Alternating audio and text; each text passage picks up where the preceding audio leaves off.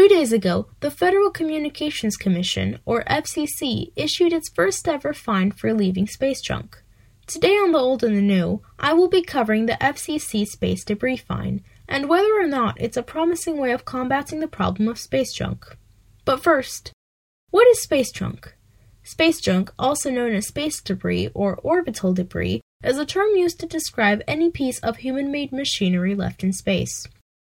This can refer to anything from rocket launching material and decommissioned satellites floating in space to paint flecks that have flown off a rocket. On October 2nd, the FCC's Enforcement Bureau fined Dish for failure to properly deorbit its EchoStar 7 satellite. This is the first ever space debris enforcement made by the Commission, as the FCC has recently started to step up its satellite policy efforts. According to an announcement of the Commission action, the settlement includes an admission of liability from the company and an agreement to adhere to a compliance plan and pay a penalty of $150,000. So, why is this so important? In layman's terms, the debris left in space moves very quickly and can collide with things in space and can damage them due to the speed of collision being so quick. A risk this possesses is that satellites like GPS satellites in geostationary orbit or military satellites can be damaged.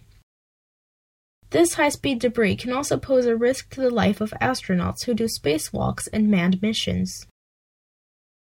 In fact, Taking collisions with space debris into account is a major part of modern aeronautical engineering, with lots of research going into developing a strong and reinforced exterior for objects that will be sent to space so that collisions with debris in space do not result in the breach of the exterior.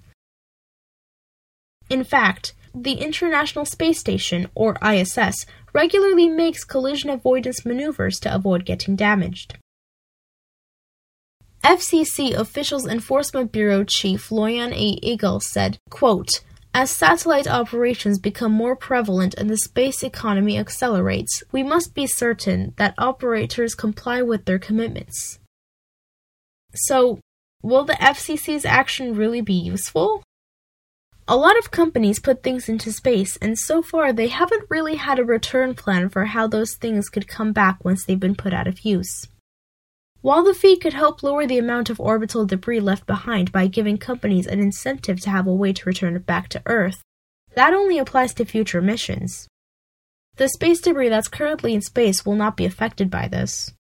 Thus, the FCC's actions will have no short term effects as there is still lots of space junk in space, but will likely have some long term effects as less orbital debris gets left behind.